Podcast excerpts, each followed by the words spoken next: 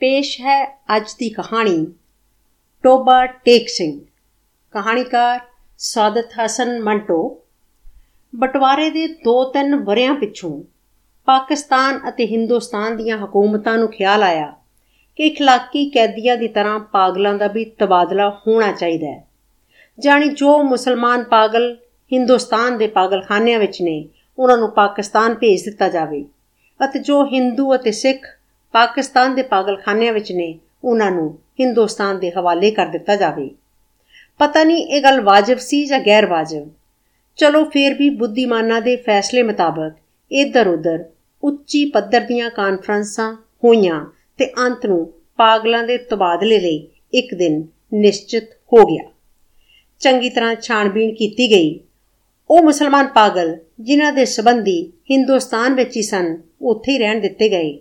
ਬਾਕੀ ਜਿਹੜੇ ਬਚੇ ਉਹਨਾਂ ਨੂੰ ਸਰਹੱਦ ਉੱਤੇ ਭੇਜ ਦਿੱਤਾ ਗਿਆ ਪਾਕਿਸਤਾਨ ਤੋਂ ਕਿਉਂਕਿ ਲਗਭਗ तमाम ਹਿੰਦੂ ਸਿੱਖ ਜਾ ਚੁੱਕੇ ਸਨ ਇਸ ਵਾਸਤੇ ਕਿਸੇ ਨੂੰ ਰੱਖਣ ਰਖਾਉਣ ਦਾ ਸਵਾਲ ਹੀ ਪੈਦਾ ਨਹੀਂ ਹੋਇਆ ਜਿੰਨੇ ਹਿੰਦੂ ਸਿੱਖ ਪਾਗਲ ਸਨ ਸਾਰੇ ਦੇ ਸਾਰੇ ਪੁਲਿਸ ਦੀ ਰਖਵਾਲੀ ਵਿੱਚ ਬਾਰਡਰ ਉੱਤੇ ਪਹੁੰਚਾ ਦਿੱਤੇ ਗਏ ਉਧਰ ਦਾ ਪਤਾ ਨਹੀਂ ਪਰੰਤੂ ਇੱਧਰ ਲਾਹੌਰ ਦੇ ਪਾਗਲਖਾਨੇ ਜਦੋਂ ਇਸ ਤਬਾਦਲੇ ਦੀ ਖਬਰ ਪੁੱਜੀ ਤਾਂ ਬੜੀ ਰੌਚਕ ਚਰਚਾ ਹੋਣ ਲੱਗੀ ਇੱਕ ਮੁਸਲਮਾਨ ਪਾਗਲ, ਜੋ 12 ਬਰਿਆਂ ਤੋਂ ਹਰ ਰੋਜ਼ ਬਕਾਇਦਗੀ ਦੇ ਨਾਲ ਜ਼ਮੀਂਦਾਰ ਪੜਦਾ ਸੀ, ਉਹਨੇ ਜਦ ਆਪਣੇ ਇੱਕ ਮਿੱਤਰ ਨੂੰ ਪੁੱਛਿਆ, ਮੌਲਵੀ ਸਾਹਿਬ, ਇਹ ਪਾਕਿਸਤਾਨ ਕੀ ਹੁੰਦਾ ਹੈ ਤਾਂ ਉਹਨੇ ਬੜੀ ਸੋਚ ਵਿਚਾਰ ਪਿੱਛੋਂ ਜਵਾਬ ਦਿੱਤਾ, ਹਿੰਦੁਸਤਾਨ ਵਿੱਚ ਇੱਕ ਐਸੀ ਥਾਂ ਹੈ ਜਿੱਥੇ ਉਸਤਰੇ ਬਣਦੇ ਨੇ। ਇਹ ਜਵਾਬ ਸੁਣ ਕੇ ਉਸ ਦਾ ਮਿੱਤਰ ਸੰਤੁਸ਼ਟ ਹੋ ਗਿਆ। ਇਸੇ ਤਰ੍ਹਾਂ ਇੱਕ ਸਿੱਖ ਪਾਗਲ ਨੇ ਇੱਕ ਦੂਜੇ ਸਿੱਖ ਪਾਗਲ ਤੋਂ ਪੁੱਛਿਆ, ਸਰਦਾਰ ਜੀ ਸਾਨੂੰ ਹਿੰਦੁਸਤਾਨ ਕਿਉਂ ਭੇਜਿਆ ਜਾ ਰਿਹਾ? ਸਾਨੂੰ ਤਾਂ ਉੱਥੋਂ ਦੀ ਬੋਲੀ ਨਹੀਂ ਆਉਂਦੀ। ਦੂਜਾ ਮੁਸਕਰਾਇਆ, ਮੈਨੂੰ ਤਾਂ ਹਿੰਦੁਸਤੋੜੋਂ ਦੀ ਬੋਲੀ ਆਉਂਦੀ ਏ। ਹਿੰਦੁਸਤਾਨੀ ਬੜੇ ਸ਼ੈਤਾਨੀ ਆਕੜ ਆਕੜ ਫਿਰਤੇ ਹਨ। ਇੱਕ ਦਿਨ ਨਹਾਉਂਦਿਆਂ ਨਹਾਉਂਦਿਆਂ ਇੱਕ ਮੁਸਲਮਾਨ ਪਾਗਲ ਨੇ ਪਾਕਿਸਤਾਨ ਜ਼ਿੰਦਾਬਾਦ ਦਾ ਨਾਰਾ ਇੰਨੇ ਜ਼ੋਰ ਨਾਲ ਬੁਲੰਦ ਕੀਤਾ ਕਿ ਫਰਸ਼ ਉੱਤੇ ਤਿਲਕ ਕੇ ਡਿੱਗਿਆ ਤੇ ਬੇਹੋਸ਼ ਹੋ ਗਿਆ। ਕਈ ਪਾਗਲ ਐਸੇ ਵੀ ਸੀਗੇ ਜੋ ਪਾਗਲ ਨਹੀਂ ਸਨ ਉਹਨਾਂ ਵਿੱਚ ਬਹੁ ਗਿਣਤੀ ਅਜਿਹੇ ਕਾਤਲਾਂ ਦੀ ਸੀ, ਜਿਨ੍ਹਾਂ ਦੇ ਰਿਸ਼ਤੇਦਾਰਾਂ ਨੇ ਅਫਸਰਾਂ ਨੂੰ ਕੁਝ ਦੇ ਦਵਾ ਕੇ ਪਾਗਲਖਾਨੇ ਭਜਵਾ ਦਿੱਤਾ ਸੀ, ਤਾਂ ਕਿ ਉਹ ਫਾਂਸੀ ਦੇ ਫੰਦੇ ਤੋਂ ਬਚ ਜਾਣ। ਇਹ ਪਾਗਲ ਕੁਝ ਕੁਝ ਸਮਝਦੇ ਸਨ ਕਿ ਹਿੰਦੁਸਤਾਨ ਕਿਉਂ ਵੰਡਿਆ ਗਿਆ ਹੈ ਅਤੇ ਪਾਕਿਸਤਾਨ ਕੀ ਹੈ, ਪਰੰਤੂ ਸਹੀ ਹਾਦਸਿਆਂ ਤੋਂ ਉਹ ਵੀ ਬੇਖਬਰ ਸਨ। ਅਖਬਾਰਾਂ ਤੋਂ ਉਹਨਾਂ ਨੂੰ ਕੁਝ ਪਤਾ ਨਹੀਂ ਸੀ ਲੱਗਦਾ ਤੇ ਪਹਿਰੇਦਾਰ, ਸਿਪਾਹੀ ਅਨਪੜ ਤੇ ਮੂੜ ਸਨ, ਜਿਨ੍ਹਾਂ ਦੀ ਗੱਲਬਾਤ ਤੋਂ ਵੀ ਉਹ ਕਿਸੇ ਨਤੀਜੇ ਤੇ ਨਹੀਂ ਸਨ ਪਹੁੰਚ ਸਕਦੇ। ਉਹਨਾਂ ਨੂੰ ਕੇਵਲ ਇੰਨਾ ਪਤਾ ਸੀ ਕਿ ਇੱਕ ਆਦਮੀ ਮੁਹੰਮਦ ਅਲੀ ਜਨਾਹ ਹੈ, ਜਿਸ ਨੂੰ ਕਾਇਦੇ ਆਜ਼ਮ ਕਹਿੰਦੇ ਨੇ। ਉਹਨੇ ਮੁਸਲਮਾਨਾਂ ਵਾਸਤੇ ਇੱਕ ਵੱਖਰਾ ਮੁਲਕ ਬਣਾਇਆ ਹੈ, ਜਿਸ ਦਾ ਨਾਮ ਹੈ ਪਾਕਿਸਤਾਨ। ਇਹ ਕਿੱਥੇ ਹੈ? ਇਸ ਦੀ ਭੂਗੋਲਿਕ ਸਥਿਤੀ ਕੀ ਹੈ? ਇਸ ਦੇ ਬਾਰੇ ਉਹ ਕੁਝ ਨਹੀਂ ਜਾਣਦੇ ਸਨ। ਇਹੀ ਵਜ੍ਹਾ ਹੈ ਕਿ ਉਹ ਸਭ ਪਾਗਲ, ਜਿਨ੍ਹਾਂ ਦਾ ਦਿਮਾਗ ਪੂਰੀ ਤਰ੍ਹਾਂ ਨਹੀਂ ਸੀ ਹਿੱਲਿਆ। ਇਸ ਪੰਬਲ ਪੂਸੇ ਵਿੱਚ ਪਏ ਹੋਏ ਸਨ ਕਿ ਉਹ ਪਾਕਿਸਤਾਨ ਵਿੱਚ ਨੇ, ਤਾਂ ਇਹ ਕਿਵੇਂ ਹੋ ਸਕਦਾ ਕਿ ਉਹ ਕੁਝ ਅਰਸਾ ਪਹਿਲਾਂ ਇੱਥੇ ਹੀ ਰਹਿੰਦੇ ਹੋਏ ਹਿੰਦੁਸਤਾਨ ਵਿੱਚ ਸਨ? ਇੱਕ ਪਾਗਲ ਤਾਂ ਹਿੰਦੁਸਤਾਨ ਅਤੇ ਪਾਕਿਸਤਾਨ ਪਾਕਿਸਤਾਨ ਅਤੇ ਹਿੰਦੁਸਤਾਨ ਦੇ ਚੱਕਰ ਵਿੱਚ ਕੁਝ ਅਜੀਹਾ ਫਸਿਆ ਕਿ ਹੋਰ ਜ਼ਿਆਦਾ ਪਾਗਲ ਹੋ ਗਿਆ। ਝਾੜੂ ਦੇਂਦਿਆਂ ਦੇਂਦਿਆਂ ਉਹ ਇੱਕ ਦਿਨ ਇੱਕ ਰੁੱਖ ਉੱਤੇ ਚੜ ਗਿਆ ਤੇ ਟਾਣੇ ਉੱਤੇ ਬੈਠ ਕੇ 2 ਘੰਟੇ ਲਗਾਤਾਰ ਤਕਰੀਰ ਕਰਦਾ ਰਿਹਾ, ਜੋ ਪਾਕਿਸਤਾਨ ਤੇ ਹਿੰਦੁਸਤਾਨ ਦੇ ਨਾਜ਼ੁਕ ਮਾਮਲੇ ਉੱਤੇ ਸੀ। ਸਿਪਾਹੀਆਂ ਨੇ ਜਦ ਉਹਨੂੰ ਹੇਠਾਂ ਉਤਰਨ ਲਈ ਕਿਹਾ, ਤਾਂ ਹੋਰ ਉੱਤੇ ਚੜ ਗਿਆ। ਜਦ ਉਹਨੂੰ ਡਰਾਇਆ, ਧਮਕਾਇਆ ਗਿਆ, ਤਾਂ ਉਹਨੇ ਕਿਹਾ, ਮੈਂ ਨਾ ਹਿੰਦੁਸਤਾਨ ਵਿੱਚ ਰਹਿਣਾ ਚਾਹੁੰਦਾ ਹਾਂ, ਨਾ ਪਾਕਿਸਤਾਨ ਵਿੱਚ। ਮੈਂ ਇਸ ਰੁੱਖ ਉੱਤੇ ਹੀ ਰਹੂੰਗਾ। ਬੜੀ ਦੇਰ ਪਿੱਛੋਂ ਜਦੋਂ ਉਹਦਾ ਦੌਰਾ ਠੰਡਾ ਹੋਇਆ, ਤਾਂ ਉਹ ਥੱਲੇ ਉਤਰਿਆ ਅਤੇ ਆਪਣੇ ਹਿੰਦੂ ਸਿੱਖ ਮਿੱਤਰਾਂ ਦੇ ਗਲ ਮਿਲ-ਮਿਲ ਰੋਣ ਲੱਗਿਆ। ਇਸ ਖਿਆਲ ਨਾਲ ਉਹਦਾ ਦਿਲ ਪਰ ਆਇਆ ਕਿ ਉਹ ਉਸ ਨੂੰ ਛੱਡ ਕੇ ਹਿੰਦੁਸਤਾਨ ਚਲੇ ਜਾਣਗੇ। ਇੱਕ ਐਮਐਸਸੀ ਪਾਸ ਰੇਡੀਓ ਇੰਜੀਨੀਅਰ ਜੋ ਮੁਸਲਮਾਨ ਸੀ ਤੇ ਦੂਜੇ ਪਾਗਲਾਂ ਤੋਂ ਬਿਲਕੁਲ ਅਲੱਗ-ਥਲੱਗ ਬਾਗ ਦੀ ਇੱਕ ਖਾਸ ਪਗਡੰਡੀ ਉੱਤੇ ਸਾਰਾ ਦਿਨ ਚੁੱਪਚਾਪ ਟਹਿਲਦਾ ਰਹਿੰਦਾ ਸੀ, ਉਹਨੇ ਆਪਣੇ ਸਾਰੇ ਕੱਪੜੇ ਉਤਾਰ ਕੇ ਦਫਾਦਾਰ ਦੇ ਹਵਾਲੇ ਕਰ ਦਿੱਤਾ ਤੇ ਨੰਗ ਤੜੰਗਾ ਹੋ ਕੇ ਸਾਰੇ ਬਾਗ ਵਿੱਚ ਤੁਰਨਾ ਫਿਰਨਾ ਸ਼ੁਰੂ ਕਰ ਦਿੱਤਾ। ਚਨਿਓਟ ਦੇ ਇੱਕ ਮੋٹے ਮੁਸਲਮਾਨ ਨੇ, ਜੋ ਮੁਸਲਮ ਲੀਗ ਦਾ ਸਰਗਰਮ ਮੈਂਬਰ ਰਹਿ ਚੁੱਕਿਆ ਸੀ ਤੇ ਦਿਨ ਵਿੱਚ 15-16 ਵੇਰਾ ਨਹਾਇਆ ਕਰਦਾ ਸੀ, ਇੱਕਦਮ ਇਹ ਆਦਤ ਛੱਡ ਦਿੱਤੀ। ਉਹਦਾ ਨਾਮ ਮੁਹੰਮਦ ਅਲੀ ਸੀ। ਸੋ ਉਹਨੇ ਇੱਕ ਦਿਨ ਆਪਣੇ ਜੰਗਲੇ ਵਿੱਚ ਐਲਾਨ ਕਰ ਦਿੱਤਾ ਕਿ ਕਾਇਦੇ ਆਜ਼ਮ ਮੁਹੰਮਦ ਅਲੀ ਜਨਾਹ ਹੈ। ਉਸ ਦੀ ਦੇਖਾ ਦੇਖੀ ਇੱਕ ਸਿੱਖ ਪਾਗਲ ਮਾਸਟਰ ਤਾਰਾ ਸਿੰਘ ਬਣ ਗਿਆ। ਇਸ ਤੋਂ ਪਹਿਲਾਂ ਕਿ ਖੂਨ ਖਰਾਬਾ ਹੋ ਜਾਏ, ਦੋਨਾਂ ਨੂੰ ਖਤਰਨਾਕ ਪਾਗਲ ਕਰਾਰ ਦੇ ਕੇ ਅਲੱਗ-ਅਲੱਗ ਬੰਦ ਕਰ ਦਿੱਤਾ ਗਿਆ। ਲਾਹੌਰ ਦਾ ਇੱਕ ਨੌਜਵਾਨ ਹਿੰਦੂ ਵਕੀਲ ਮੁਹੱਬਤ ਵਿੱਚ ਅਸਫਲ ਹੋ ਕੇ ਪਾਗਲ ਹੋ ਗਿਆ ਸੀ। ਜਦ ਉਹਨੇ ਸੁਣਿਆ ਕਿ ਅੰਮ੍ਰਿਤਸਰ ਹਿੰਦੁਸਤਾਨ ਵਿੱਚ ਚਲਿਆ ਗਿਆ ਹੈ, ਤਾਂ ਉਹਨੂੰ ਬਹੁਤ ਦੁੱਖ ਹੋਇਆ। ਅੰਮ੍ਰਿਤਸਰ ਦੀ ਇੱਕ ਹਿੰਦੂ ਕੁੜੀ ਨਾਲ ਉਹਨੂੰ ਮੁਹੱਬਤ ਸੀ ਜਿਸ ਨੇ ਉਹਨੂੰ ਠੁਕਰਾ ਦਿੱਤਾ। ਪਰ ਦੀਵਾਨਗੀ ਦੀ ਹਾਲਤ ਵਿੱਚ ਵੀ ਉਸ ਕੁੜੀ ਨੂੰ ਨਹੀਂ ਸੀ ਭੁੱਲਿਆ। ਉਹ ਉਹਨਾਂ ਸਾਰੇ ਹਿੰਦੂ ਤੇ ਮੁਸਲਮਾਨ ਲੀਡਰਾਂ ਨੂੰ ਗਾਲਾਂ ਦੇਣ ਲੱਗ ਪਿਆ, ਜਿਨ੍ਹਾਂ ਨੇ ਮਿਲ ਮਿਲਾ ਕੇ ਹਿੰਦੁਸਤਾਨ ਦੇ ਦੋ ਟੁਕੜੇ ਕਰ ਦਿੱਤੇ ਨੇ ਤੇ ਉਹਦੀ ਮਹਿਬੂਬਾ ਹਿੰਦੁਸਤਾਨੀ ਬਣ ਗਈ ਤੇ ਉਹ ਪਾਕਿਸਤਾਨੀ ਜਦ ਤਬਾਦਲੇ ਦੀ ਗੱਲ ਸ਼ੁਰੂ ਹੋਈ ਤਾਂ ਉਸ ਵਕੀਲ ਨੂੰ ਕਈ ਪਾਗਲਾਂ ਨੇ ਸਮਝਾਇਆ ਕਿ ਉਹ ਦਿਲ ਥੋੜਾ ਨਾ ਕਰੇ। ਉਹਨੂੰ ਹਿੰਦੁਸਤਾਨ ਭੇਜ ਦਿੱਤਾ ਜਾਵੇਗਾ। ਉਸੇ ਹਿੰਦੁਸਤਾਨ ਵਿੱਚ ਜਿੱਥੇ ਉਹਦੀ ਮਹਿਬੂਬਾ ਰਹਿੰਦੀ ਏ, ਪਰ ਉਹ ਲਾਹੌਰ ਛੱਡਣਾ ਨਹੀਂ ਚਾਹੁੰਦਾ ਸੀ। ਉਸ ਦਾ ਖਿਆਲ ਸੀ, ਅੰਮ੍ਰਿਤਸਰ ਵਿੱਚ ਉਸ ਦੀ ਪ੍ਰੈਕਟਿਸ ਨਹੀਂ ਚੱਲੇਗੀ। ਯੂਰਪੀਨ ਬਾਰਡਰ ਵਿੱਚ ਦੋ ਐਂਗਲੋ ਇੰਡੀਅਨ ਪਾਗਲ ਸਨ। ਉਹਨਾਂ ਨੂੰ ਜਦੋਂ ਪਤਾ ਲੱਗਾ ਕਿ ਹਿੰਦੁਸਤਾਨ ਨੂੰ ਆਜ਼ਾਦ ਕਰਕੇ ਅੰਗਰੇਜ਼ ਚਲੇ ਗਏ ਨੇ, ਤਾਂ ਉਹਨਾਂ ਨੂੰ ਬੜਾ ਸਦਮਾ ਲੱਗਾ। ਉਹ ਲੁਕ-ਲੁਕ ਕੇ ਘੰਟਿਆਂ ਬੱਧੀ ਆਪਸ ਵਿੱਚ ਇਹ ਮਸਲੇ ਉੱਤੇ ਗੱਲਬਾਤ ਕਰਦੇ ਰਹਿੰਦੇ ਕਿ ਪਾਗਲਖਾਨੇ ਵਿੱਚ ਹੁਣ ਉਹਨਾਂ ਦੀ ਹیثیت ਕਿਸ ਕਿਸਮ ਦੀ ਹੋਵੇਗੀ। ਯੂਰਪੀਨ ਬਾਰਡਰ ਰਹੇਗਾ ਜਾਂ ਉਡਾ ਦਿੱਤਾ ਜਾਵੇਗਾ? ਬ੍ਰੇਕਫਾਸਟ ਮਿਲਿਆ ਕਰੇਗਾ ਜਾਂ ਨਹੀਂ? ਕੀ ਉਹਨਾਂ ਨੂੰ ਡਬਲ ਰੋਟੀ ਦੀ ਬਜਾਏ ਬਲੱਡੀ ਇੰਡੀਅਨ ਚਪਾਟੀ ਤਾਂ ਨਹੀਂ ਡਫਣੀ ਪਵੇਗੀ? ਇੱਕ ਸਿੱਖ ਸੀ, ਜਿਸ ਨੂੰ ਪਾਗਲਖਾਨੇ 'ਚ ਦਾਖਲ ਹੋਇਆ 15 ਬਰੇ ਹੋ ਚੁੱਕੇ ਸਨ। ਹਰ ਵੇਲੇ ਉਹਦੇ ਮੂੰਹੋਂ ਇੱਕ ਅਜੀਬ ਜਿਹਾ ਲਫ਼ਜ਼ ਸੁਣਾਈ ਦਿੰਦੇ ਸਨ। ਔਪੜ ਦੀ ਗੜਗੜ ਦੀ ਅਨੇਕ ਦੇ ਬੇਤਿਆਨਾ ਮੂੰਹ ਦੀ ਦਾਲ ਆਫ ਦੀ ਲਾਲਟਨ ਉਹਨਾਂ ਦਿਨ ਵਿੱਚ ਸੌਂਦਾ ਸੀ, ਨਾ ਰਾਤ ਨੂੰ। ਪਹਿਰੇਦਾਰਾਂ ਦਾ ਇਹ ਮੰਨਣਾ ਸੀ ਕਿ 15 ਬਰਿਆਂ ਦੇ ਲੰਬੇ ਅਰਸੇ ਵਿੱਚ ਉਹ ਇੱਕ ਪਲ ਵੀ ਨਹੀਂ ਸੀ ਸੁੱਤਾ। ਉਹ ਲੇਟਦਾ ਵੀ ਨਹੀਂ ਸੀ, ਬਲਕਿ ਕਦੇ-ਕਦੇ ਕੰਧ ਨਾਲ ਟੇਕ ਲਗਾ ਲੈਂਦਾ ਸੀ। ਚੱਤੋ ਪੈਰ ਖੜਾ ਰਹਿ ਕੇ ਉਸ ਦੇ ਪੈਰ ਸੁੱਜ ਗਏ ਸਨ ਤੇ ਪਿੰਜੜੀਆਂ ਵੀ ਫੁੱਲ ਗਈਆਂ ਸਨ। ਮਗਰ ਸਰੀਰਕ ਤਕਲੀਫ ਦੇ ਬਾਵਜੂਦ ਉਹ ਲੰਮਾ ਪੈ ਕੇ ਆਰਾਮ ਨਹੀਂ ਕਰਦਾ ਸੀ। ਹਿੰਦੁਸਤਾਨ, ਪਾਕਿਸਤਾਨ ਤੇ ਪਾਗਲਾਂ ਦੇ ਤਬਾਦਲੇ ਬਾਰੇ ਜਦ ਕਦੇ ਪਾਗਲਖਾਨੇ ਵਿੱਚ ਗੱਲਬਾਤ ਹੁੰਦੀ ਸੀ ਤਾਂ ਉਹ ਬਹੁਤ ਧਿਆਨ ਨਾਲ ਸੁਣਦਾ ਸੀ। ਕੋਈ ਉਹਨੂੰ ਪੁੱਛਦਾ ਕਿ ਉਸ ਦਾ ਕੀ ਖਿਆਲ ਹੈ, ਤਾਂ ਉਹ ਬੜੀ ਗੰਭੀਰਤਾ ਨਾਲ ਜਵਾਬ ਦਿੰਦਾ, ਔਪੜ ਦੀ ਗੜਗੜ ਦਾ ਅਨੇਕ ਸਤਬੇਤਨਾ ਦਾ ਮੂੰਗ ਦੀ ਦਾਲ ਆਫ ਪਾਕਿਸਤਾਨ ਗਵਰਨਮੈਂਟ ਪਰੰਤੂ ਬਾਅਦ ਵਿੱਚ ਆਫ ਦਾ ਪਾਕਿਸਤਾਨ ਗਵਰਨਮੈਂਟ ਦੀ ਥਾਂ ਆਫ ਦਾ ਟੋਬਾ ਟੇਕਸਿੰਗ ਗਵਰਨਮੈਂਟ ਨੇ ਲੈ ਲਈ ਅਤੇ ਉਹਨੇ ਦੂਜੇ ਪਾਗਲਾਂ ਤੋਂ ਪੁੱਛਣਾ ਸ਼ੁਰੂ ਕਰ ਦਿੱਤਾ ਕਿ ਟੋਬਾ ਟੇਕਸਿੰਗ ਕਿੱਥੇ ਹੈ, ਜਿੱਥੇ ਦਾ ਰਹਿਣ ਵਾਲਾ ਹੈ। ਕਿਸੇ ਨੂੰ ਵੀ ਨਹੀਂ ਸੀ ਪਤਾ ਕਿ ਟੋਬਾ ਟੇਕ ਸਿੰਘ ਪਾਕਿਸਤਾਨ ਵਿੱਚ ਹੈ ਜਾਂ ਹਿੰਦੁਸਤਾਨ ਵਿੱਚ। ਜੋ ਦੱਸਣ ਦੀ ਕੋਸ਼ਿਸ਼ ਕਰਦੇ, ਉਹ ਆਪ ਇਸ ਉਲਝਣ ਵਿੱਚ ਫਸ ਜਾਂਦੇ ਕਿ ਸਿਆਲਕੋਟ ਪਹਿਲਾਂ ਹਿੰਦੁਸਤਾਨ ਵਿੱਚ ਹੁੰਦਾ ਸੀ, ਪਰ ਹੁਣ ਸੁਣਿਆ ਕਿ ਪਾਕਿਸਤਾਨ ਵਿੱਚ ਹੈ। ਕੀ ਪਤਾ ਕਿ ਲਾਹੌਰ ਜੋ ਅੱਜ ਪਾਕਿਸਤਾਨ ਵਿੱਚ ਹੈ ਕੱਲ ਹਿੰਦੁਸਤਾਨ ਵਿੱਚ ਚਲਾ ਜਾਏ, ਜੇ ਸਾਰਾ ਹਿੰਦੁਸਤਾਨ ਹੀ ਪਾਕਿਸਤਾਨ ਬਣ ਜਾਏ। ਇਹ ਵੀ ਕੌਣ ਛਾਤੀ ਉੱਤੇ ਹੱਥ ਰੱਖ ਕੇ ਕਹਿ ਸਕਦਾ ਹੈ ਕਿ ਹਿੰਦੁਸਤਾਨ ਤੇ ਪਾਕਿਸਤਾਨ ਦੋਨੋਂ ਕਿਸੇ ਦਿਨ ਸਿਰੇ ਤੋਂ ਹੀ ਗਾਇਬ ਹੋ ਜਾਣ। ਇੱਕ ਸਿੱਖ ਪਾਗਲ ਦੇ ਕੇਸ ਛਿਦਰੇ ਹੋ ਕੇ ਬਹੁਤ ਘਟ ਗਏ ਸਨ। ਕਿਉਂਕਿ ਉਹ ਨਹਾਉਂਦਾ ਕਦੇ ਕਦਾਈ ਸੀ। ਇਸ ਲਈ ਦਾੜੀ ਤੇ ਸਿਰ ਦੇ ਵਾਲ ਆਪਸ ਵਿੱਚ ਜੰਮ ਗਏ ਸਨ, ਜਿਸ ਦੇ ਕਾਰਨ ਉਹਦੀ ਸ਼ਕਲ ਬੜੀ ਭਿਆਨਕ ਹੋ ਗਈ ਸੀ। ਪਰ ਆਦਮੀ ਉਹ ਨਿਡਰ ਸੀ। 15 ਬਰਿਆਂ ਵਿੱਚ ਉਹਨੇ ਕਦੇ ਵੀ ਕਿਸੇ ਨਾਲ ਝਗੜਾ ਫਸਾਦ ਨਹੀਂ ਕੀਤਾ ਸੀ। ਪਾਗਲਖਾਨੇ ਦੇ ਜੋ ਪੁਰਾਣੇ ਨੌਕਰ ਸਨ, ਉਹ ਉਹਦੇ ਬਾਰੇ ਇੰਨਾ ਕੁ ਜਾਣਦੇ ਸਨ ਕਿ ਟੋਬਾ ਟੇਕ ਸਿੰਘ ਵਿੱਚ ਉਹਦੀ ਕਾਫੀ ਜ਼ਮੀਨ ਸੀ। ਚੰਗਾ ਖਾਂਦਾ ਪੀਂਦਾ ਜ਼ਮੀਂਦਾਰ ਸੀ ਕਿ ਅਚਾਨਕ ਦਿਮਾਗ ਹਿੱਲ ਗਿਆ।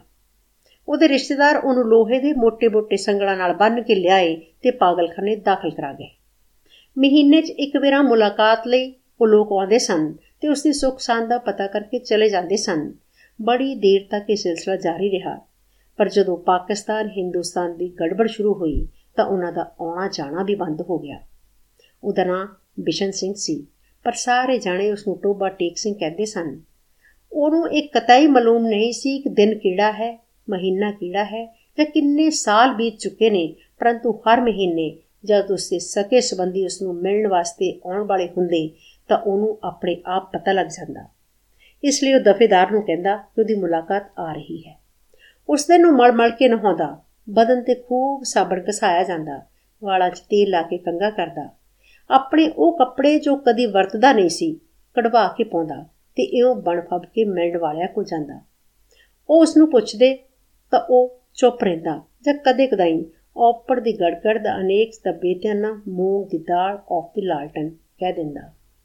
ਉਹਦੀ ਇੱਕ ਕੁੜੀ ਸੀ, ਜੋ ਹਰ ਮਹੀਨੇ ਇੱਕ ਉਂਗਲੀ ਵੱਧਦੀ ਵੱਧਦੀ 15 ਬਰਿਆਂ 'ਚ ਮਟਿਆਰ ਹੋ ਗਈ ਸੀ। ਬਿਸ਼ਨ ਸਿੰਘ ਉਹਨੂੰ ਪਛਾਣਦਾ ਹੀ ਨਹੀਂ ਸੀ। ਉਹ ਬੱਚੀ ਸੀ, ਉਦੋਂ ਵੀ ਆਪਣੇ ਬਾਪ ਨੂੰ ਦੇਖ ਕੇ ਰੋਂਦੀ ਸੀ। ਮਟਿਆਰ ਹੋਈ, ਤਦ ਵੀ ਉਹਦੀਆਂ ਅੱਖਾਂ 'ਚ ਹੰਝੂ ਵਹਿੰਦੇ ਸਨ। ਪਾਕਿਸਤਾਨ ਤੇ ਹਿੰਦੁਸਤਾਨ ਦਾ ਕਿੱਸਾ ਸ਼ੁਰੂ ਹੋਇਆ। ਤਾਂ ਉਹਨੇ ਦੂਜੇ ਪਾਗਲਾ ਤੋਂ ਪੁੱਛਣਾ ਸ਼ੁਰੂ ਕਰ ਦਿੱਤਾ ਕਿ ਟੋਬਾ ਟੇਕ ਸਿੰਘ ਕਿੱਥੇ ਹੈ? ਜਦੋਂ ਉਹਨੂੰ ਤਸੱਲੀ ਬਖਸ਼ ਜਵਾਬ ਨਾ ਮਿਲਿਆ, ਤਾਂ ਉਹ ਉਹਦੀ ਟੋ ਦਿਨ ਪ੍ਰਤੀ ਦਿਨ ਵੱਧਦੀ ਗਈ। ਹੁਣ ਮੁਲਾਕਾਤ ਵੀ ਨਹੀਂ ਆਉਂਦੀ ਸੀ। ਪਹਿਲਾਂ ਤਾਂ ਉਹਨੂੰ ਆਪਣੇ ਆਪ ਪਤਾ ਲੱਗ ਜਾਂਦਾ ਸੀ ਕਿ ਮਿਲਣ ਵਾਲੇ ਆ ਰਹੇ ਨੇ। ਪਰ ਹੁਣ ਜਿਵੇਂ ਉਹਦੇ ਦਿਲ ਦੀ ਆਵਾਜ਼ ਵੀ ਬੰਦ ਹੋ ਗਈ ਸੀ, ਜੋ ਉਹਨੂੰ ਉਹਨਾਂ ਦੇ ਆਉਣ ਦੀ ਖਬਰ ਦੇ ਦਿਆ ਕਰਦੀ ਸੀ। ਉਹਦੀ ਬੜੀ ਇੱਛਾ ਸੀ। ਉਹ ਲੋਕ ਆਉਣ ਜੋ ਉਸ ਨਾਲ ਹਮਦਰਦੀ ਪ੍ਰਗਟ ਕਰਦੇ ਸਨ ਤੇ ਉਹਦੇ ਵਾਸਤੇ ਫਲ, ਮਠਿਆਈਆਂ ਤੇ ਕੱਪੜੇ ਲਿਆਉਂਦੇ ਸਨ। ਉਹ ਆਉਣ ਤਾਂ ਉਹ ਉਹਨਾਂ ਤੋਂ ਪੁੱਛੇ ਕਿ ਟੋਬਾ ਟੇਕ ਸਿੰਘ ਕਿੱਥੇ ਹੈ। ਉਹਨੂੰ ਪੱਕੇ ਤੌਰ ਤੇ ਦੱਸ ਦੇਣਗੇ ਕਿ ਟੋਬਾ ਟੇਕ ਸਿੰਘ ਪਾਕਿਸਤਾਨ ਵਿੱਚ ਹੈ ਜਾਂ ਹਿੰਦੁਸਤਾਨ ਵਿੱਚ। ਉਹਦਾ ਖਿਆਲ ਸੀ ਕਿ ਉਹ ਟੋਬਾ ਟੇਕ ਸਿੰਘ ਤੋਂ ਹੀ ਆਉਂਦੇ ਨੇ, ਜਿੱਥੇ ਉਹਦੀਆਂ ਜ਼ਮੀਨਾਂ ਨੇ। ਪਾਗਲਖਾਨੇ ਵਿੱਚ ਇੱਕ ਪਾਗਲ ਅਜੀਹਾ ਵੀ ਸੀ, ਜੋ ਆਪਣੇ ਆਪ ਨੂੰ ਖੁਦਾ ਕਹਿੰਦਾ ਸੀ। ਬਿਸ਼ਨ ਸਿੰਘ ਨੇ ਉਸ ਤੋਂ ਜਦੋਂ ਇੱਕ ਦਿਨ ਪੁੱਛਿਆ ਕਿ ਟੋਬਾ ਟੇਕ ਸਿੰਘ ਪਾਕਿਸਤਾਨ ਵਿੱਚ ਹੈ ਜਾਂ ਹਿੰਦੁਸਤਾਨ ਵਿੱਚ, ਤਾਂ ਉਹਨੇ ਆਪਣੀ ਆਦਤ ਅਨੁਸਾਰ ਠਾਕਾ ਮਾਰਿਆ ਤੇ ਕਿਹਾ, ਉਹ ਨਾ ਪਾਕਿਸਤਾਨ ਵਿੱਚ ਹੈ, ਨਾ ਹਿੰਦੁਸਤਾਨ ਵਿੱਚ, ਕਿਉਂਕਿ ਅਸੀਂ ਅਜੇ ਤੱਕ ਹੁਕਮ ਦਿੱਤਾ ਹੀ ਨਹੀਂ। ਬਿਸ਼ਨ ਸਿੰਘ ਨੇ ਉਸ ਖੁਦਾ ਨੂੰ ਕਈ ਵਾਰੀ ਮਿਹਨਤ ਨਾਲ ਕਿਹਾ ਸੀ ਕਿ ਉਹ ਹੁਕਮ ਦੇ ਦੇਵੇ ਤਾਂ ਕਿ ਝੰਜਟ ਮੁੱਕੇ, ਪਰ ਖੁਦਾ ਬਹੁਤ ਰੁੱਝਿਆ ਹੋਇਆ ਸੀ ਕਿਉਂਕਿ ਉਹਨੇ ਹੋਰ ਬਥੇਰੇ ਹੁਕਮ ਦੇਣੇ ਸਨ। ਇੱਕ ਦਿਨ ਦੁਖੀ ਹੋ ਕੇ ਬਿਸ਼ਨ ਸਿੰਘ ਖੁਦਾ ਨੂੰ ਟੁੱਟ ਕੇ ਪਿਆ। ਆਪੜ ਦੀ ਗੜਗੜ, ਅਨੇਕ ਸਤੱਬੇ ਤੇ ਨਾ ਮੂੰਗ ਦੀ ਦਾਲ, ਵਾਹਿਗੁਰੂ ਜੀ ਦਾ ਖਾਲਸਾ ਐਂਡ ਵਾਹਿਗੁਰੂ ਜੀ ਦੀ ਫਤਿਹ। ਇਸ ਦਾ ਸ਼ਾਇਦ ਮਤਲਬ ਇਹ ਸੀ ਕਿ ਤੂੰ ਮੁਸਲਮਾਨਾਂ ਦਾ ਖੁਦਾ ਹੈ, ਸਿੱਖਾਂ ਦਾ ਖੁਦਾ ਹੁੰਦਾ ਤਾਂ ਜ਼ਰੂਰ ਮੇਰੀ ਸੁਣਦਾ। ਤਬਾਦਲੇ ਦੇ ਕੁਝ ਦਿਨ ਪਹਿਲਾਂ ਟੋਬਾ ਟੇਕ ਸਿੰਘ ਦਾ ਇੱਕ ਮੁਸਲਮਾਨ, ਜੋ ਬਿਸ਼ਨ ਸਿੰਘ ਦਾ ਮਿੱਤਰ ਸੀ, ਮੁਲਾਕਾਤ ਲਈ ਆਇਆ। ਮੁਸਲਮਾਨ ਮਿੱਤਰ ਪਹਿਲਾਂ ਕਦੇ ਨਹੀਂ ਸੀ ਆਇਆ। ਜਦੋਂ ਬਿਸ਼ਨ ਸਿੰਘ ਨੇ ਉਹਨੂੰ ਦੇਖਿਆ ਤਾਂ ਇੱਕ ਪਾਸੇ ਹਟ ਗਿਆ, ਫਿਰ ਵਾਪਸ ਜਾਣ ਲੱਗਾ, ਪਰ ਸਿਪਾਹੀਆਂ ਨੇ ਉਹਨੂੰ ਰੋਕ ਲਿਆ। ਇਹ ਤੈਨੂੰ ਮਿਲਣ ਆਇਆ ਤੇਰਾ ਮਿੱਤਰ ਫਜ਼ਲਦੀਨ ਹੈ। ਬਿਸ਼ਨ ਸਿੰਘ ਨੇ ਫਜ਼ਲਦੀਨ ਨੂੰ ਇੱਕ ਨਜ਼ਰ ਵੇਖਿਆ ਤੇ ਕੁਝ ਬੜਬੜਾਉਣ ਲੱਗਾ। ਫਜ਼ਲਦੀਨ ਨੇ ਅੱਗੇ ਵੱਧ ਕੇ ਉਹਦੇ ਮੋਢੇ ਉੱਤੇ ਹੱਥ ਰੱਖਿਆ। ਮੈਂ ਕਈ ਦਿਨਾਂ ਤੋਂ ਸੋਚ ਰਿਹਾ ਸੀ ਤੈਨੂੰ ਮਿਲਾਂ, ਪਰ ਵੇਲ ਹੀ ਨਹੀਂ ਮਿਲੀ। ਤੇਰੇ ਸਭ ਆਦਮੀ ਖੈਰੀਅਤ ਨਾਲ ਹਿੰਦੁਸਤਾਨ ਚਲੇ ਗਏ ਸਨ। ਮੇਥੋਂ ਜਿੰਨੀ ਮਦਦ ਹੋ ਸਕੀ ਮੈਂ ਕੀਤੀ। ਤੇਰੀ ਧੀ ਰੂਪ ਕੌਰ। ਉਹ ਬੋਲਦਿਆਂ ਬੋਲਦਿਆਂ ਰੁਕ ਗਿਆ। ਬੇਸ਼ਨ ਸਿੰਘ ਕੋ ਯਾਦ ਕਰਨ ਲੱਗਿਆ। ਧੀ ਰੂਪ ਕੌਰ। ਫਜ਼ਲਦੀਨ ਨੇ ਰੁਕ ਰੁਕ ਕੇ ਕਿਹਾ, ਹਾਂ, ਉਹ ਉਹ ਵੀ ਠੀਕ ਠਾਕ ਹੈ। ਉਹਨਾਂ ਨਾਲ ਹੀ ਚਲੀ ਗਈ ਸੀ। ਬਿਸ਼ਨ ਸਿੰਘ ਚੁੱਪ ਰਿਹਾ। ਫਜ਼ਲਦੀਨ ਨੇ ਫੇਰ ਕਹਿਣਾ ਸ਼ੁਰੂ ਕੀਤਾ। ਉਹਨਾਂ ਨੇ ਮੈਨੂੰ ਕਿਹਾ ਸੀ ਕਿ ਤੇਰੀ ਖੈਰ ਖੈਰੀਅਤ ਪੁੱਛਦਾ ਰਹਾ। ਹੁਣ ਮੈਂ ਸੁਣਿਆ ਤੂੰ ਹਿੰਦੁਸਤਾਨ ਜਾ ਰਿਹਾ ਹੈ। ਭਾਈ ਬਲਵੀਰ ਸਿੰਘ ਤੇ ਭਾਈ ਬਦਾਵਾ ਸਿੰਘ ਨੂੰ ਮੇਰਾ ਸਲਾਮ ਕਹਿਣਾ ਤੇ ਭੈਣ ਅੰਮ੍ਰਿਤ ਕੌਰ ਨੂੰ ਵੀ। ਭਾਈ ਬਲਵੀਰ ਸਿੰਘ ਨੂੰ ਕਹਿਣਾ ਕਿ ਫਜ਼ਲਦੀਨ ਰਾਜੀ ਖੁਸ਼ੀ ਹੈ ਦੋ ਬੋਰੀਆਂ ਮੈਸਾਂ ਜੋ ਉਹ ਛੱਡ ਗਏ ਸੀ, ਉਹਨਾਂ ਚੋਂ ਇੱਕ ਨੇ ਕੱਟਾ ਦਿੱਤਾ ਹੈ। ਦੂਜੀ ਦੇ ਕੱਟੀ ਹੋਈ ਸੀ ਪਰ 6 ਦਿਨਾਂ ਦੀ ਹੋ ਕੇ ਮਰ ਗਈ। ਹੋਰ। ਮੇਰੇ ਲਾਇਕ ਜੋ ਖਿਦਮਤ ਹੋਵੇ, ਕਹੀਂ ਮੈਂ ਹਰ ਵਕਤ ਤਿਆਰ ਹਾਂ ਆ ਤੇਰੇ ਲਈ ਥੋੜੇ ਜਿਹਾ ਮਰੂੰਡੇ ਲਿਆਇਆ। ਬਿਸ਼ਨ ਸਿੰਘ ਨੇ ਮਰੂੰਡਿਆਂ ਦੀ ਪੋਟਲੀ ਫੜ ਕੇ ਕੋਲ ਖੜੇ ਸਿਪਾਹੀ ਦੇ ਹਵਾਲੇ ਕਰ ਦਿੱਤੀ ਤੇ ਫਜ਼ਲਦੀਨ ਨੂੰ ਪੁੱਛਿਆ, ਟੋਬਾ ਟੇਕ ਸਿੰਘ ਕਿੱਥੇ ਹੈ ਫਜ਼ਲਦੀਨ ਨੇ ਥੋੜਾ ਹੈਰਾਨ ਹੁੰਦਿਆਂ ਕਿਹਾ, ਕਿੱਥੇ ਹੈ ਉੱਥੇ ਹੀ ਜਿੱਥੇ ਸੀ? ਬਿਸ਼ਨ ਸਿੰਘ ਨੇ ਫੇਰ ਪੁੱਛਿਆ, ਪਾਕਿਸਤਾਨ ਵਿੱਚ ਜਾਂ ਹਿੰਦੁਸਤਾਨ ਵਿੱਚ? ਹਿੰਦੁਸਤਾਨ ਵਿੱਚ। ਨਹੀਂ ਨਹੀਂ, ਪਾਕਿਸਤਾਨ ਵਿੱਚ। ਫਜ਼ਲਦੀਨ ਬੌਂਦਲ ਜਾ ਗਿਆ। ਬਿਸ਼ਨ ਸਿੰਘ ਬੜਬੜਾਉਂਦਾ ਹੋਇਆ ਚਲੇ ਗਿਆ। ਔਪੜ ਦੀ ਗੜਗੜ ਦਾ ਅਨੇਕ ਦੀ ਬੇਤਿਆਨਾ, ਮੂੰਗ ਦੀ ਦਾਲ ਦੀ ਪਾਕਿਸਤਾਨ ਐਂਡ ਹਿੰਦੁਸਤਾਨ ਆਫ ਦੀ ਦੁਰਫਿੱਟੀ ਮੂੰਹ। ਤਬਾਦਲੇ ਦੀਆਂ ਤਿਆਰੀਆਂ ਮੁਕੰਮਲ ਹੋ ਚੁੱਕੀਆਂ ਸਨ। ਇਧਰੋਂ ਉਧਰ ਤੇ ਉਧਰੋਂ ਇਧਰ ਆਉਣ ਵਾਲੇ ਪਾਗਲਾਂ ਦੀਆਂ ਸੂਚੀਆਂ ਪੁੱਜ ਚੁੱਕੀਆਂ ਸਨ ਤੇ ਤਬਾਦਲੇ ਦਾ ਦਿਨ ਵੀ ਨਿਸ਼ਚਿਤ ਹੋ ਗਿਆ। ਕੜਾਕੇ ਦੀ ਠੰਡ ਸੀ ਜਦੋਂ ਲਾਹੌਰ ਦੇ ਪਾਗਲਖਾਨੇ ਚੋਂ ਹਿੰਦੂ ਸਿੱਖ ਪਾਗਲਾਂ ਵਾਂਗ ਨਾਲ ਭਰੀਆਂ ਹੋਈਆਂ ਲਾਰੀਆਂ ਪੁਲਿਸ ਦੇ ਰੱਖਿਆ ਦਸਤੇ ਦੇ ਨਾਲ ਰਵਾਨਾ ਹੋਈਆਂ। ਸਬੰਧਤ ਅਫਸਰ ਵੀ ਨਾਲ ਸਨ। ਵਾਗਾ ਦੇ ਬਾਰਡਰ ਉੱਤੇ ਦੋਨਾਂ ਪਾਸਿਆਂ ਦੇ ਸੁਪਰਡੈਂਟ ਇੱਕ ਦੂਜੇ ਨੂੰ ਮਿਲੇ ਤੇ ਮੁੱਢਲੀ ਕਾਰਵਾਈ ਮੁੱਕਣ ਪਿਛੋਂ ਤਬਾਦਲਾ ਸ਼ੁਰੂ ਹੋ ਗਿਆ, ਜੋ ਰਾਤ ਭਰ ਜਾਰੀ ਰਿਹਾ। ਪਾਗਲਾਂ ਨੂੰ ਲਾਰੀਆਂ ਚੋਂ ਕੱਢਣਾ ਤੇ ਉਹਨਾਂ ਨੂੰ ਦੂਜੇ ਅਫਸਰਾਂ ਦੇ ਹਵਾਲੇ ਕਰਨਾ ਬੜਾ ਔਖਾ ਕੰਮ ਸੀ। ਕਈ ਤਾਂ ਬਾਹਰ ਨਿਕਲਦੇ ਹੀ ਨਹੀਂ ਸਨ। ਜੋ ਨਿਕਲਣ ਲਈ ਰਜ਼ਾਮੰਦ ਹੁੰਦੇ, ਉਹਨਾਂ ਨੂੰ ਸੰਭਾਲਣਾ ਮੁਸ਼ਕਲ ਹੋ ਜਾਂਦਾ ਸੀ। ਕਿਉਂਕਿ ਉਹ ਇੱਧਰ-ਉੱਧਰ ਭੱਜ ਉੱਠਦੇ ਸਨ। ਜੋ ਨੰਗੇ ਸਨ, ਉਹਨਾਂ ਨੂੰ ਕੱਪੜੇ ਪਵਾਏ ਜਾਂਦੇ। ਤਾਂ ਉਹ ਉਹਨਾਂ ਨੂੰ ਪਾੜ ਕੇ ਆਪਣੇ ਬਦਨ ਤੋਂ ਲਾਹ ਸੁੱਟਦੇ। ਕੋਈ ਗਾਲਾਂ ਕੱਢ ਰਿਹਾ ਸੀ, ਕੋਈ ਗਾ ਰਿਹਾ ਸੀ। ਕੁਝ ਆਪਸ ਵਿੱਚ ਝਗੜ ਰਹੇ ਨੇ, ਕੁਝ ਰੋ ਰਹੇ ਨੇ, ਵਿਲਕ ਰਹੇ ਨੇ। ਕੰਨ ਪਈ ਆਵਾਜ਼ ਸੁਣਾਈ ਨਹੀਂ ਦਿੰਦੀ ਸੀ। ਪਾਗਲ ਔਰਤਾਂ ਦਾ ਸ਼ੋਰ ਸ਼ਰਾਬਾ ਅਲੱਗ ਸੀ ਅਤੇ ਠੰਡ ਇੰਨੀ ਸਖਤ ਸੀ ਕਿ ਦੰਦ ਵੱਜ ਰਹੇ ਸਨ। ਪਾਗਲਾਂ ਦੀ ਬਹੁਗਿਣਤੀ ਇਸ ਬਟਵਾਰੇ ਦੇ ਹੱਕ ਵਿੱਚ ਨਹੀਂ ਸੀ। ਇਸ ਵਾਸਤੇ ਕਿ ਉਹਨਾਂ ਦੀ ਸਮਝ ਵਿੱਚ ਨਹੀਂ ਸੀ ਆ ਰਿਹਾ ਕਿ ਉਹਨਾਂ ਨੂੰ ਆਪਣੀ ਜਗ੍ਹਾ ਤੋਂ ਪੁੱਟ ਕੇ ਕਿੱਥੇ ਸੁੱਟਿਆ ਜਾ ਰਿਹਾ ਹੈ। ਉਹ ਥੋੜੇ ਜਿਹੇ ਜੋ ਕੁਝ ਸੋਚ ਸਮਝ ਸਕਦੇ ਸਨ, ਪਾਕਿਸਤਾਨ ਜਿੰਦਾਬਾਦ, ਪਾਕਿਸਤਾਨ ਮੁਰਦਾਬਾਦ ਦੇ ਨਾਰੇ ਲਾ ਰਹੇ ਸਨ। ਦੋ ਤਿੰਨ ਵਾਰੀ ਫਸਾਦ ਹੁੰਦਾ ਹੁੰਦਾ ਬਚਿਆ, ਕਿਉਂਕਿ ਕਈ ਮੁਸਲਮਾਨ ਅਤੇ ਸਿੱਖਾਂ ਨੂੰ ਇਹ ਨਾਰੇ ਸੁਣ ਕੇ ਤੈਸ਼ ਆ ਗਿਆ ਸੀ। ਜਦ ਬਿਸ਼ਨ ਸਿੰਘ ਦੀ ਬਾਰੀ ਆਈ ਵਾਗਾ ਦੀ ਉਸ ਪਾਰ ਦਾ ਸਬੰਧਤ ਅਫਸਰ ਉਹਦਾ ਨਾਮ ਰਜਿਸਟਰ ਵਿੱਚ ਦਰਜ ਕਰਨ ਲੱਗਾ ਤਾਂ ਉਸਨੇ ਪੁੱਛਿਆ, ਟੋਬਾ ਟੇਕ ਸਿੰਘ ਕਿੱਥੇ ਆ? ਪਾਕਿਸਤਾਨ ਵਿੱਚ ਜਾਂ ਹਿੰਦੁਸਤਾਨ ਵਿੱਚ? ਸਬੰਧਤ ਅਫਸਰ ਹੱਸਿਆ, ਪਾਕਿਸਤਾਨ ਵਿੱਚ। ਇਹ ਸੁਣ ਕੇ ਬਿਸ਼ਨ ਸਿੰਘ ਉੱਛਲ ਕੇ ਇੱਕ ਪਾਸੇ ਹਟਿਆ ਤੇ ਦੌੜ ਕੇ ਆਪਣੇ ਬਾਕੀ ਸਾਥੀਆਂ ਕੋਲ ਪੁੱਜ ਗਿਆ।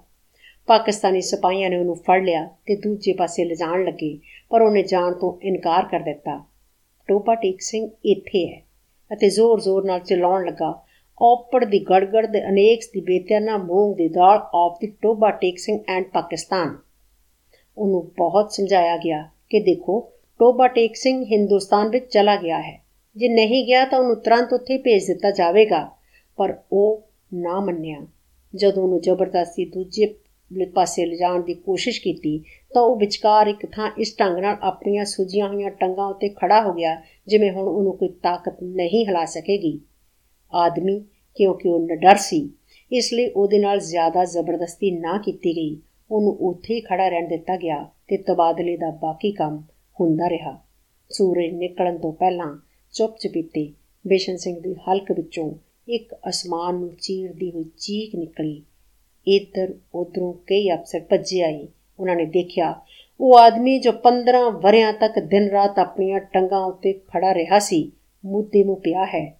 ਉਧਰ ਕੰਡਿਆਲੀਆਂ ਤਾਰਾਂ ਦੇ ਪਿੱਛੇ ਹਿੰਦੁਸਤਾਨ ਸੀ, ਇੱਧਰ ਇਹੋ ਜਿਹੀਆਂ ਤਾਰਾਂ ਦੇ ਪਿੱਛੇ ਪਾਕਿਸਤਾਨ, ਵਿਚਕਾਰ ਜ਼ਮੀਨ ਦੇ ਉਸ ਟੁਕੜੇ ਉੱਤੇ, ਜਿਸ ਦਾ ਕੋਈ ਨਾਂ ਨਹੀਂ ਸੀ, ਟੋਬਾ ਟੇਕ ਸਿੰਘ ਪਿਆ ਸੀ